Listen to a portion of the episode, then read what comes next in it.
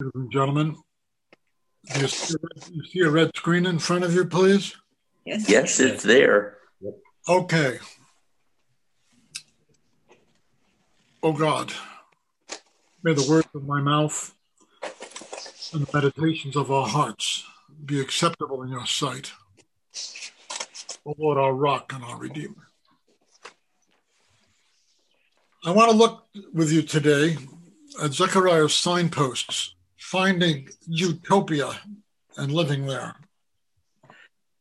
And as I told some of you who were gathered here at the very beginning of the service, when a person like me preaches the things of God, the longer I've been doing so, the more I become aware of how fearful it is to do so. Because we talk about holy things. And the problem is that most of us are so familiar with holy things that we don't give them due weight at all. The entire book of Malachi is about that, by the way, that the priests had gotten so used to offering sacrifices, they were just bored. And they treated God like he was yesterday's news. So, Sean, I'll ask you to mute everybody else's mic but mine, please. So my concern for all of you and for me is that what I'm going to share with you, I want you to hear it as though it's the first time you ever heard it. And may the words of my mouth and the meditations of our hearts be acceptable in God's sight. So I want to show you some signposts that Zechariah gives us by which we might find what I'm calling utopia. Where or what is it? Well, what it is, it's a condition of life where God dwells in the midst of his people. And we read this in our Haftorah reading. Sing, daughter of, excuse me, I'm still hearing somebody rustling papers. It's distracting.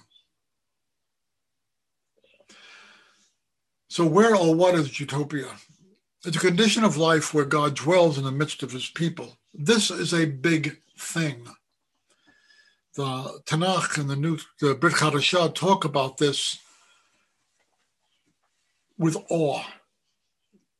And here in Zechariah we read, Sing, daughter of Zion, rejoice, for here I am coming, and I will live among you, says Adonai.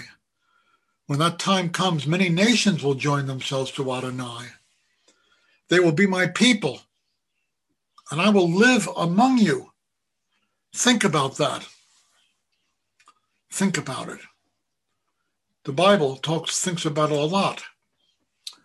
In Exodus, why does God want the Jews to build for him a mishkan, a tabernacle in the wilderness? He says, they are to make me a sanctuary so that I may live among them.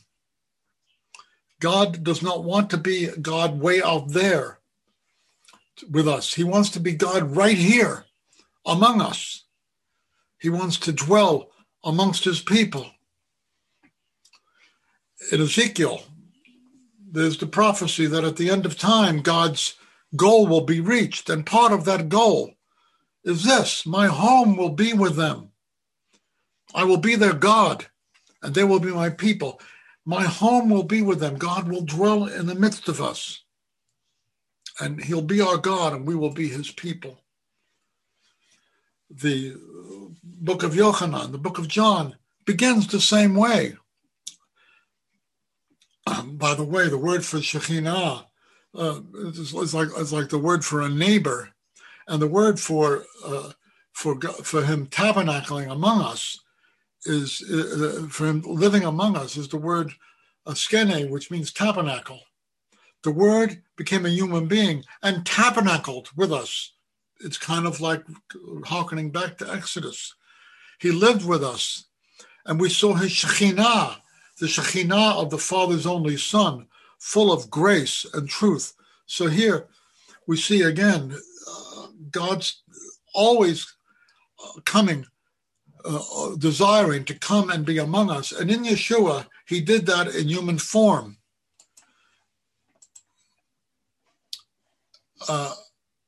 And here's another reading. Yeshua in John 17. He says, I pray not only for these, but also for those who will trust in me because of their word, that they may be one. Now that's us. Us. He's praying for us here. And he says, just as you, Father, are united with me, and I with you, I pray that they may be united with us, so that the world may believe that you have sent me. He wants us to be integrated with the presence of God.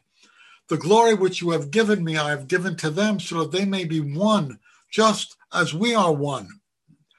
I united with them, and you united with me, so that they may be completely one, and the world thus realize that you sent me, and that you have loved them just as you loved me. This is huge. What Yeshua is saying is that he wants us to be communally intimate in the community of the Father and of the Logos, the Son, and of the Holy Spirit. He wants us to be unified in the midst of this, to have a communal sense of hanging out with God, that God will dwell in the midst of us, and we will dwell in the midst of God. This is big. Paul picks up on this. He says, don't you know that you people are God's temple and that God's Spirit lives in you? Don't you know? No, Paul, we don't know. We should know. Then in 2 Corinthians, it says this, what agreement can there be between the temple of God and idols? For we collectively are the temple of the living God, as God said, I will house myself among them. This here he's hearkening back to Ezekiel. I will walk among them. I will be their God, and they will be my people. So through Yeshua, through the sending forth of the Spirit, God's desire is that in the person of the Spirit, he would dwell in the midst of us, and we would dwell in the midst of God. As Paul says in Acts 17, in him we live and move and have our being. At the very end of the Brit Hadashah, when everything reaches its goal, Yochanan says, I heard a loud voice from the throne saying, see, the home of God is among mortals. He will dwell with them. They will be his peoples, and God himself will be with them. Notice the word is peoples. Many translations say people, but it's really peoples. It's laoi, it's plural. And it means that all the various nations of the earth, that the remnants from amidst all those nations. God is not just the God of one nation. He'll be the God of all the nations, and he will dwell amongst us. We will be his peoples, and God himself will be with us. So this is Jutopia. This is the ideal. This is the goal, a condition of life in which God dwells in the midst of his people.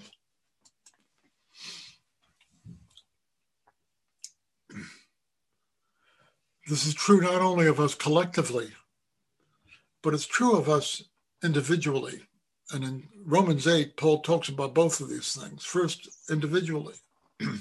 But you do not identify with your old nature, but with the Spirit, provided the Spirit of God is living inside of you.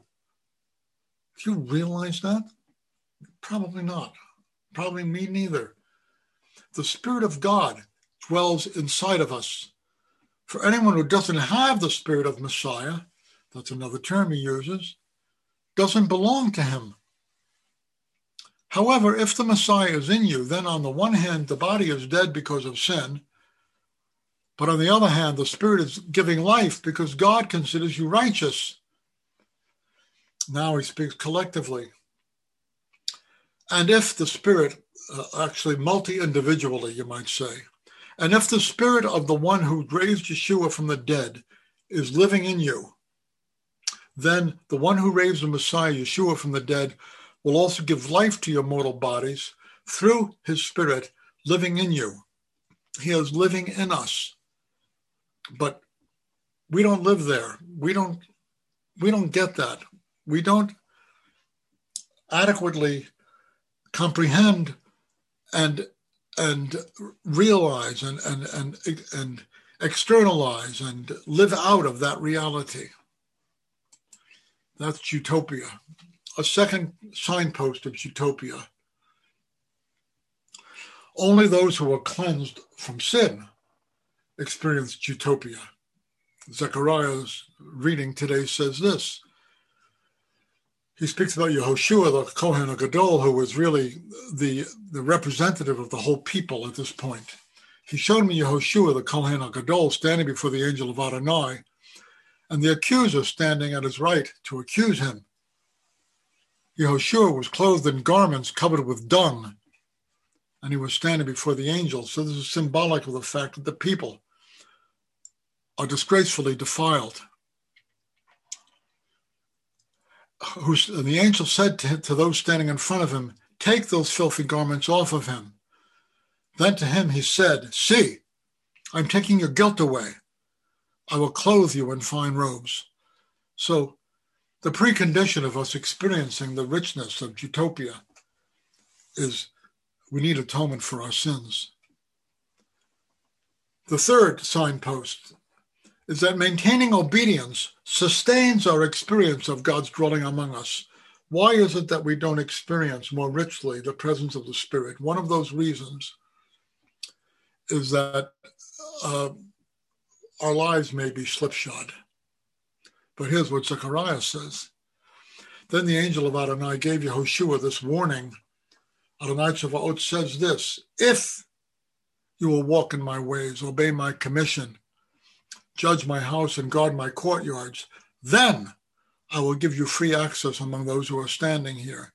So that's a precondition of us experiencing God's dwelling among us, that we seek to walk in obedience. Yeshua says the same thing in John 14. Yeshua said, "If someone loves me, he will keep my word, and my Father will love him, and we will come to him and make our home with him." So notice there's the big if there too. If you love him, keep his word. Then the Father himself will love you and love me, and will come to be in our midst, make his home with us. That's utopia. The fourth signpost.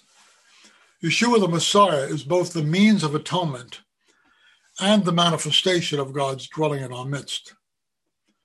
Zechariah says this: "Listen, Kohen Gadol, Yehoshua, both you and the colleagues sitting here before you, because these men are a sign that I'm going to bring my servant Tzemach, the sprout of the root of David, the Messiah. For look at the stone I have put in front of Yehoshua. On one stone are 7 eyes. I will engrave what is written on it," says Adonai Tzva'ot, "and I'll remove the guilt of this land in one day." So, Yeshua the Messiah, the Tzemach, is both the means of atonement, and as we've learned, he is the manifestation of God's dwelling in our midst. He is what happens when God is in the midst.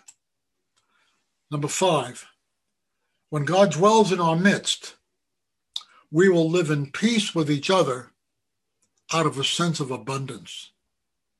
Zechariah says, "When that time comes," says Adonai Tzva'ot, "you will all invite each other to join you under your vines and fig trees." You'll live in peace with each other. One of the reasons that we don't experience the richness of the divine presence living in our midst is that we have trouble living at peace with each other. But if we will live in peace with each other, we will recognize we have more than enough, just as Jacob did last week when he met with his brother Esau. "I have more than enough, take it." We'll live out of a sense of abundance, and we'll live in peace with each other. And now the final signpost, number 6. The presence of God gifts and empowers us to accomplish his will in the world. Then the angel that had been speaking with me returned and roused me as if he were waking up someone from being asleep. And he asked me, "What do you see?" I said, "I've been looking at a menorah. It's all of gold with a bowl at its top, 7 lamps on it, 7 tubes leading to the lamps at its top. Next to it are 2 olive trees, one on the right side of the bowl and the other on the left." Then I asked the angel speaking to me, "What are these, my Lord?" The angel speaking with me said, "Don't you know what these are?" I said, "No." They actually symbolized the 2 leaders of the community at that time, one of whom was Zerubbabel. Then he answered me, "This is the word of Adonai to Zerubbabel, not by force and not by power, but by my spirit, says Adonai Tzva'ot. What are you, you big mountain? Before Zerubbabel, you will become a plain, and he will put the capstone in place as everyone shouts, 'It's beautiful, beautiful.'" The presence of God gifts and empowers us to accomplish his will in the world. And it's beautiful. It's beautiful. So here, it's utopia, a place to live and not just to visit. Here are 6 signposts that are not only directions, but a description. Where or what is utopia? It's a condition of life where God dwells in the midst of his people. Only those who are cleansed from sin may experience utopia. Maintaining obedience sustains our experience of God's dwelling among us. And Yeshua the Messiah is both the means of our atonement and the manifestation of God's dwelling in our midst. When God dwells in our midst, a sign of that will be we will live in peace with each other out of a sense of abundance. The presence of God gifts and empowers us to accomplish his will in the world. And then it will all be beautiful, beautiful. May God in his mercy help all of us in the year to come to actualize these truths in our lives and to dwell in utopia. And all of God's people said, Amen.